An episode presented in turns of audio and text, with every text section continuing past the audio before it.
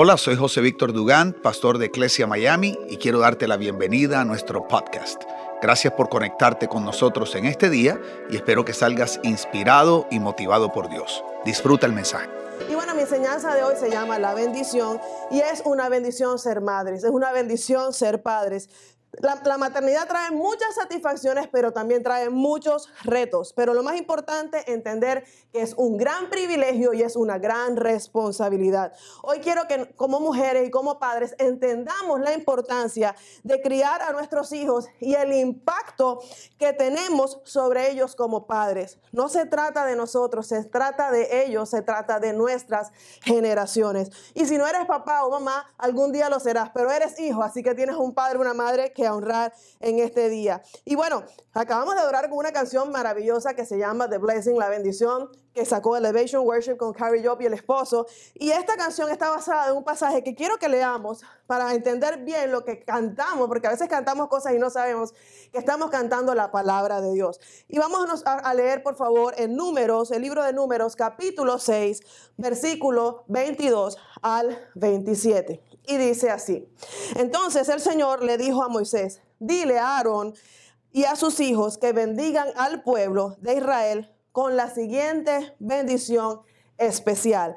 Que el Señor te bendiga y te proteja. Que el Señor sonría sobre ti y que sea compasivo contigo. Que el Señor te muestre su favor y te dé paz. Cada vez que Aarón y sus hijos bendigan al pueblo de Israel en mi nombre, yo los bendeciré. Eso es una palabra que Dios nos está diciendo hoy a nuestras familias, que Él va a traer una bendición a nuestras casas, a nuestros hogares y a nuestros hijos, a los hijos de nuestros hijos y a nuestras generaciones. Dios quiere bendecir a nuestras generaciones. ¿Y por qué? ¿Qué significa la palabra generación? La palabra generación significa sucesión de descendientes en línea recta. Significa la función por medio de la cual se reproducen los seres vivos y perpetúa su especie. Nosotros creemos en un Dios generacional. Éxodo 3, capítulo 6 dice, yo soy el Dios tu padre, el Dios de tu padre, el Dios de Abraham, el Dios de Isaac, el Dios de Jacob. Aquí vemos cómo él está mencionando las generaciones. Cuando Moisés oyó esto, dice la palabra, se cubrió el rostro porque tenía miedo de mirar a Dios. Dios es un Dios de generaciones. Su propósito es bendecir a su pueblo y bendecirnos de generación en generación. Hoy día las madres quiero eh, hablarles de una mujer en la Biblia que se llama Jocabet. ¿Quién era Jocabet? Jocabet significa, la palabra Jocabet, el nombre, significa glorificada del Eterno. Dios es glorioso. Jocabet era esposa de Amram, ambos eran levitas y fue la madre de Miriam o María, la madre de Moisés y la madre de Aarón. Jocabet fue una madre arriesgada y devota y sus tres hijos sirvieron a, a Dios. Quiero que leamos en el libro de Éxodo capítulo 2 del versículo 1 en adelante. Y dice así, en esos días un hombre y una mujer de la tribu de Leví se casaron. La mujer quedó embarazada y dio a luz un hijo. Al ver que era un niño excepcional, lo escondió durante tres meses. Cuando ya no pudo ocultarlo más, tomó una canasta de juncos de papiro y la recubrió con brea y resina para hacerla resistente del agua. Después puso al niño en la canasta y lo acomodó entre los juncos, a la orilla del río Nilo. La hermana del bebé se mantuvo a cierta distancia para ver qué le pasaría al niño. Al poco tiempo, la hija de Faraón bajó a bañarse en el río y sus sirvientas se paseaban por la, orilla. Cuando la princesa vio la canasta entre los juncos, mandó a su criada que se la trajera. Al abrir la canasta, la princesa vio al bebé. El niño lloraba y ella sintió lástima por él y dijo, seguramente es un niño hebreo. Entonces la hermana del bebé se acercó a la princesa y le preguntó, ¿quiere que vaya a buscar a una mujer hebrea para que la mamante al bebé? Y le preguntó. Y ella dijo, sí, consígueme una. Entonces contestó la princesa. Entonces la muchacha fue y llamó a la madre del bebé, a Jocabet. Toma este niño y dale pecho por mí. Le dijo la princesa a la madre del niño sin saber que era la madre del niño, y te pagaré por tu ayuda. Así que la mujer se fue con el bebé a su casa y lo amamantó. Años más tarde, cuando el niño creció, ella se lo devolvió a la hija de Faraón, quien lo adoptó como su propio hijo y le llamó Moisés, pues explicó, lo saqué de las aguas. Jocabet era una esclava se sometía a las órdenes a trabajar todo el día y estaba bajo el régimen del pueblo egipcio. Vivían dentro del imperio egipcio y el rey de Egipto, al ver que el pueblo de Israel crecía tanto, decidió que muriesen todos los recién nacidos varones de los israelitas. En ese momento ella estaba embarazada a punto de dar a luz a su primer hijo varón. pongámonos en el lugar de, de Jocabet. Está embarazada, el, faraón lanza un decreto que tienen que matar a todos los niños varones. Vamos a leerlo en el libro de Éxodo, capítulo 1, versículo 22. Entonces el faraón dio la siguiente orden a todo su pueblo. Tiren al río Nilo a todo niño hebreo recién nacido, pero las niñas pueden dejarlas con vida. Moisés fue el primer hijo varón de Jocabet. Ella fue una madre muy arriesgada. No dejó que, lo mataran porque entonces ella sabía que Dios tenía un plan y un propósito con la vida de Moisés. La orden de Faraón era que tiraran los niños al río y ella hizo como Faraón dijo, bueno, hay que ponerlos en el río, pero ella se preocupó por ponerlo en un lugar especial. Ella construyó para él una arquilla como un Moisés. Por eso la palabra Moisés, como un barco, como un flotador, como los que usamos hoy en día en la piscina, en la playa. Y ella lo, lo preparó especialmente para depositar a su hijo en ese lugar. Y qué tremendo, miren lo que dice la palabra.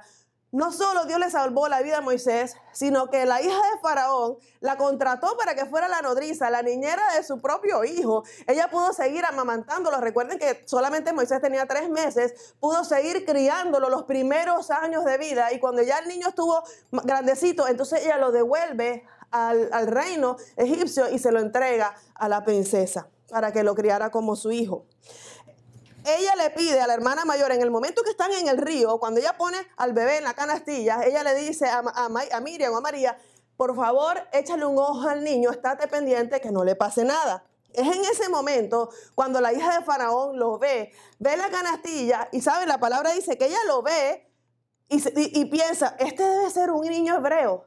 ¿Ustedes qué creen que es lo más normal que yo hubiera hecho? Hubiera obedecido la orden de su papá. Hubiera dicho, matemos a este niño, pero no lo mató. Dice la palabra que ella tuvo compasión del niño y yo creo que ella en ese momento vio que ese niño tenía algo especial y le preservó la vida. Y así son los planes de Dios con nosotros. Qué increíble esta historia. O sea, yo me pongo los zapatos de de Jocabet. Yo decía, qué difícil debe ser dejar a un hijo recién nacido en unas carastillas, en un río con corriente, donde tal vez se hubiera ahogado, donde tal vez el faraón lo hubiera encontrado, lo hubiera matado, pero no, Dios tuvo misericordia de él y usó a la hija de faraón para preservar la vida de Moisés. Y saben, yo he pensado mucho en este tiempo, las mamás que están embarazadas. Eh, durante esta cuarentena, que les va a tocar a, dar a luz durante la cuarentena y que no sabemos cuánto va a terminar este, este, tiempo de distanciamiento social, pero he hablado con varias y me dicen, me toca ir a dar a luz y, y no me puede ir a visitar mi familia no pueden tener un baby shower. Todas esas cosas que, uno como mamá espera, añora y desea. Pero quiero decir a todas las mamás embarazadas que me están escuchando, todo va a estar bien. Tu, Dios, tu Padre Celestial, va a cuidar de tu hijo o tu hija y todo va a estar bien, todo va a salir bien. No, al niño, a la niña no se va a enfermar, tú tampoco te vas a enfermar si vas al hospital, no tengas temor, porque Dios cuida de ti. Así como preservó la vida de Moisés, va a preservar la vida de tu hijo o de tu hija y lo creemos y nos ponemos de acuerdo eso en el nombre de Jesús. Pero quiero que nos detengamos un rato y pensemos en el instrumento que construyó Jocabet con sus manos para preservar la vida de Moisés. Los materiales que usó para crear la canastilla. Dice la palabra que ella usó varios materiales, pero Jocabet cuando lo hizo no lo delegó a nadie. No le dijo, mira, fulanito, ¿será que tú me ayudas a construir esto? No, ella lo hizo con sus propias manos. Construyó la arquilla con sus propias manos. Porque ¿quién mejor para proteger la vida de los hijos que un padre o una madre? Y me refiero más a la mujer porque hoy es el Día de las Madres, pero como padres tenemos la, la, obligación y la responsabilidad de proteger la vida de nuestros hijos. Y la pregunta que yo te hago hoy, ¿Qué estás dispuesto tú a hacer para proteger la vida de tus hijos y los hijos de tus hijos y de tus generaciones? Porque sabes, mujer que me escuchas, padre que me escuchas, no se trata de ti, se trata de tus generaciones. Jocabet hizo exactamente lo que Faraón le dijo. Faraón en la Biblia es tipología de Satanás, del enemigo. Y, el, y, egipcio, Egipto es el sistema de este mundo. La Biblia dice en Juan 10:10 10, que el ladrón vino a matar, a hurtar y destruir. Es decir, que lo que el enemigo quería hacer, tipología de Faraón, en, ese momento era destruir la vida de Moisés, porque Moisés era el que iba a ser escogido para sacar al pueblo de Israel de Egipto. Ella puso a su hijo en el río. ¿Qué representa el río? El río representa la vida. Cuando nosotros damos a luz a nuestros hijos, nos da miedo que se enfermen, nos da miedo que les pase algo, nos da miedo de pronto el primer día de colegio, cuando los dejamos en el colegio. Yo no sé eh, si a ustedes les ha pasado, a mis tres hijos la experiencia fue diferente. Con Alejandra yo le pude hacer homeschooling los primeros años, ella fue al colegio más grandecita, pero Estefanía a los tres me dijo, mami, yo quiero ir al colegio. Y ella no lloró, ella estaba feliz. Daniel lloró desde el día uno hasta yo no sé cuánto tiempo, porque él quería ir con Nia, pero después dijo, no, yo no quiero ir, y él lloraba todos los días. Al desprendimiento de nuestros hijos cuando van a ir al colegio no es fácil, pero tenemos que confiar que Dios cuida de ellos y por eso eh, Jocabet pone a su hijo, a Moisés, en el río que representa la vida. Me acuerdo el primer día donde tuvimos que dejar a Alejandra en su primer año de high school en un colegio público. Yo quería que se me iba, me iba a dar algo porque yo la veía ir y yo dije, la estoy soltando en ese mundo que no sé qué le va a pasar. Pero yo tengo que confiar en lo que yo he sembrado en el corazón de mi hija. Porque si no, entonces, ¿qué estoy predicando? Si no, nosotros tenemos que confiar en un Dios de que todo lo que tú les has enseñado a tus hijos en los momentos que ellos lo necesitan, ellos se van a recordar. Porque la Biblia dice, instruye al niño en su camino y cuando fuere viejo no se apartará de él. Jocabé se encargó de ponerlo en a, Moisés en una canastilla, en una arquilla que era a prueba de agua. Y era estratégicamente porque hizo que flotara en el río. Nosotros como padres tenemos que construir esta arquilla con nuestras manos. Y aunque los vamos a, entregar a la vida, los vamos a dejar ir y los vamos a soltar, tenemos que entender que nuestros hijos tendrán que enfrentarse a ese río llamado vida y que ellos van a encontrar peligros, van a encontrar retos, pero van a ser enviados con nuestra protección, con nuestra bendición, porque tú y yo vamos a preparar una arquilla para ellos. ¿Qué, ¿Cuáles fueron los materiales que usó Jocabet para crear esta arquilla. Leamos nuevamente en Éxodo 2, versículo 3.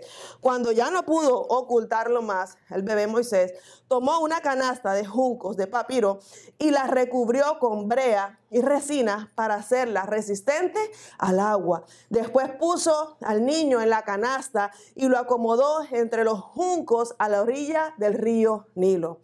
Lo primero que hizo ella fue construir con sus propias manos la arquilla.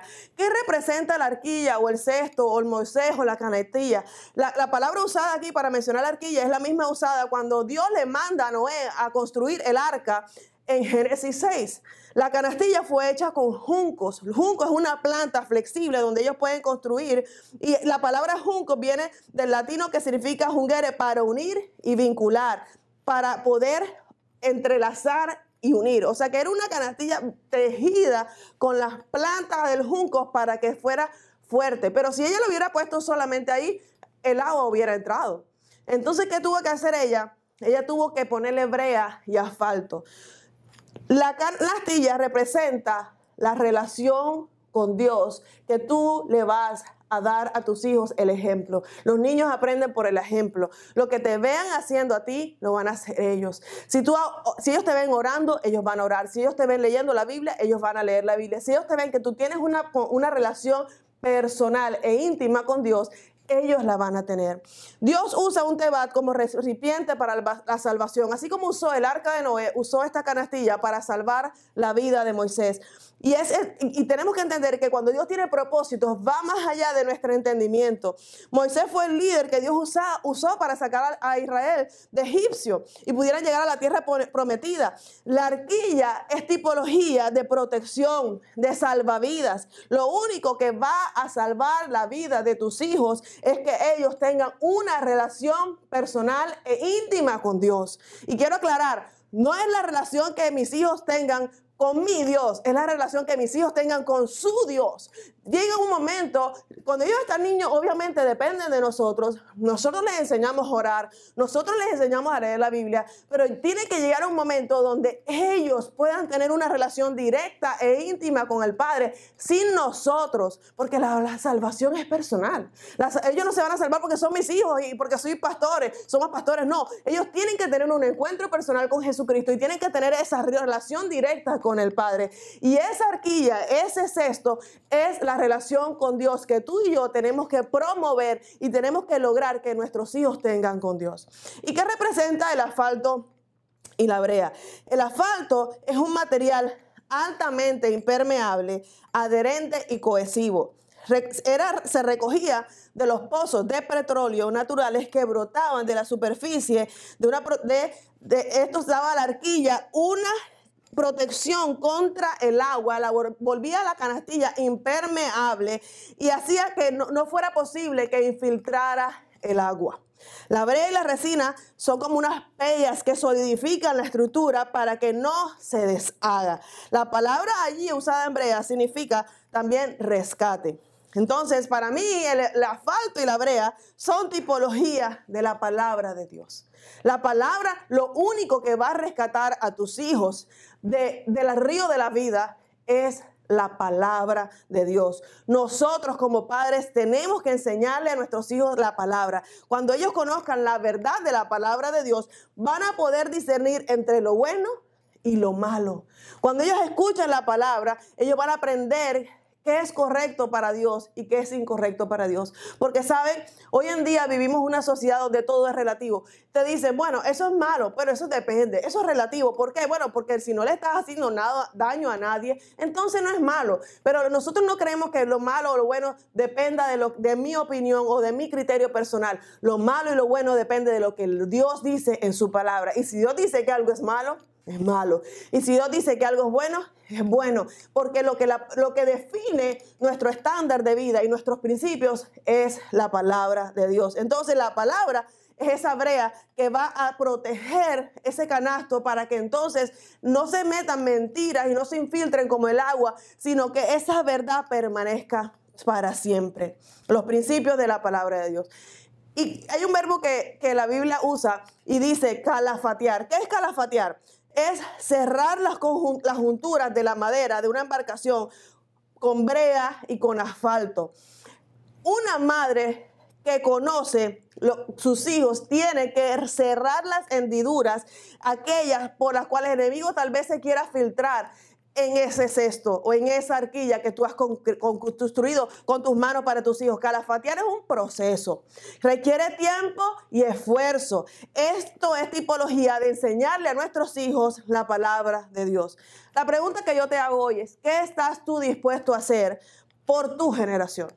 Jocabet Vimos lo que hizo. Construyó la arquilla, puso a Moisés en la arquilla, puso a Moisés en el río, confió, le dijo a la hermana, cuídalo, confió que Dios la iba a proteger. Pero en ese momento, tú y yo tenemos que entender que cuando nosotros ponemos a nuestros hijos en ese río de la vida, cuando Jesús oró en eh, eh, la vida, no quiere decir suéltalos a la, a la deriva a ver qué les va a pasar. No, ya le hemos sembrado la relación personal con Dios, ya le hemos sembrado la palabra. Entonces, cuando tú lo sueltas, tú tienes que confiar que ellos están en la mano de Dios. Y si ya tus hijos están más grandes y tienen que salir a, la universidad o tal vez ya se mudaron de casa, tú tienes que confiar que Dios cuida de ellos. Tú no puedes estar toda la vida como una mamá pollito protegiéndolos porque tienes que confiar que Dios cuida de ellos. La Biblia dice, cuando Juan oró en, en Juan 17, Jesús dijo, no te pido que los saques del mundo, sino que los guardes del mal. La Biblia dice que nosotros no somos de este mundo, pero que vivimos en este mundo. Es decir, no podemos aislar a nuestros hijos de tal manera que los metamos en una burbuja y que ellos no conozcan nada, que cuando salgan al mundo se encuentren con una realidad tan fuerte que no sepan cómo defenderse. Tendrás que calafatear esa relación de, tus hijos con Dios a través de la palabra de Dios. Jocabé educó a Moisés. Vemos que cuando ella le tocó amamantar y los primeros años de vida, ella estaba con él aunque ellos estaban dentro del sistema de egipcio, bajo el pueblo Egipto, todavía estaban viviendo ahí con ellos, ella le enseñó los principios de Dios, de la cultura hebrea, de la religión que ellos profesaban judía, porque en el fondo él sabía que no era un hebreo, que, no era, perdón, que no era un, un egipcio, que sabía que él era hebreo. Esa era su verdadera identidad.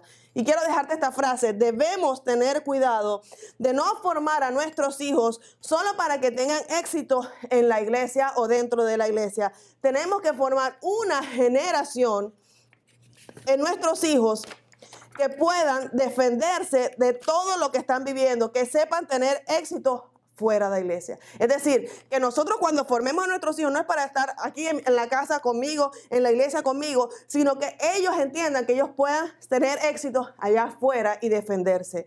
Cuando Dios, sabes que Dios tiene planes con la vida de tus hijos, tú estás dispuesto a dejarlos ir, a soltarlos y confiar en lo que Dios está haciendo. ¿Y cómo nosotros podemos hacer esto? Quiero dejarte este versículo en Deuteronomio capítulo 6, versículo del 4 al 9. Dice la palabra, escucha Israel, el Señor es nuestro Dios, solamente el Señor. Y dice, ama al Señor con todo tu corazón, con toda tu alma y con todas tus fuerzas. Debes comprometerte con todo tu ser a cumplir cada uno de estos mandatos que hoy te entrego. Repíteselos a tus hijos una y otra vez. Habla con ellos en tus conversaciones, cuando estés en casa y cuando vayas por el camino, cuando te acuestes y cuando te levantes. Átalos en tus manos, escríbelos en los marcos de la entrada de tu casa. Llévalos sobre la frente como un recordatorio. Escríbelo en los marcos de, de la entrada de tu casa y sobre las puertas de la ciudad.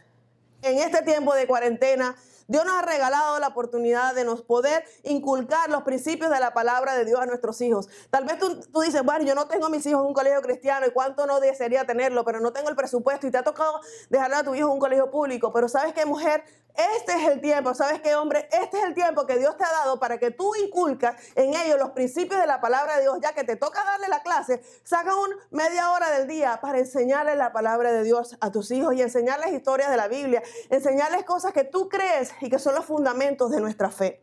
¿Qué nos manda a decir Dios o qué nos manda a hacer Dios en este pasaje? Primero, dice que debemos repetir los principios una y otra vez. No nos podemos cansar de repetir la palabra de Dios. Segundo, hablar de ellos en tus conversaciones en todo tiempo y en todo lugar. Que tú no es que vamos a estar hablando de la Biblia todo el día, pero que sí podamos, que cada conversación esté permeada de un principio que nosotros le podamos enseñar a nuestros hijos.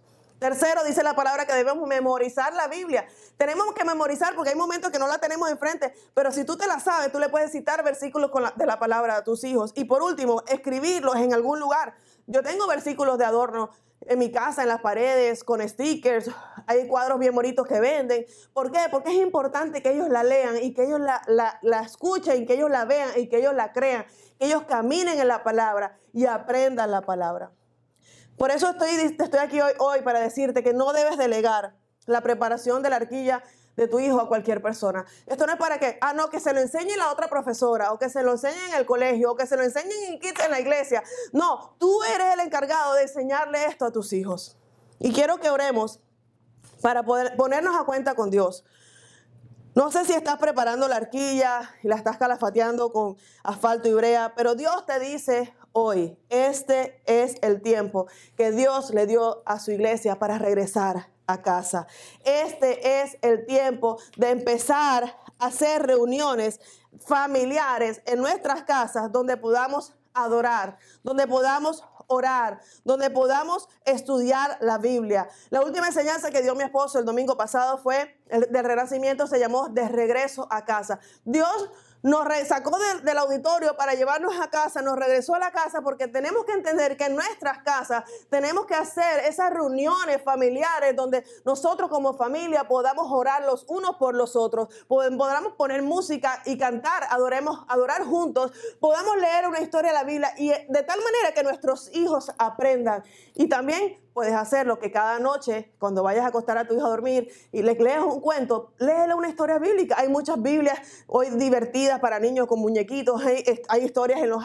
también hay Biblia de YouVersion para niños con muñequitos y, y ellos le pueden poner estrellitas y figuritas todo lo que está a nuestro alcance para ser de tal manera didáctico, creativo y apelativo a nuestros hijos. Es importante que llevemos la Biblia a nuestros cuartos, que, que nosotras como madres inculquemos esto a nuestros hijos. Yo quisiera orar por las madres en este día para que, eh, esta palabra quede sembrada en tu corazón. Padre que me escuchas, madre que me escucha, tal vez eres madre de cabeza de hogar. Y quiero orar por ti. Padre, yo te doy gracias en este tiempo Gracias por cada mamá que nos está escuchando en este día. Yo te pido, Espíritu Santo, que tú las llenes de fortaleza, que tú las llenes de sabiduría, que tú les des entendimiento, que tú le des dominio propio para que por su boca solo salgan palabras de edificación para sus hijos. Sabemos que estamos cansados, que ha sido unas semanas duras. Te pido que Señor renueve nuestras fuerzas para el día a día, para seguir adelante en esta labor llamada paternidad, llamada maternidad, donde estamos levantando no nuestros hijos solamente, sino la generación de nuestra familia, los hijos de nuestros hijos y sabemos, Señor, que tú tienes planes y propósitos grandes con nosotros. Y yo te doy gracias por cada familia que nos está viendo, cada hogar que nos está viendo, cada hijo, cada hija. Yo envío una bendición sobre cada uno de ellos y declaro, Espíritu Santo, que tú visitas cada casa, que tú visitas cada hogar, que ellos se unen como familia a adorarte, a orar, a crecer espiritualmente, entendiendo que es muy importante en este tiempo estar unidos en un mismo sentir y en un mismo corazón. Yo doy gracias por cada familia en el nombre poderoso de Jesús.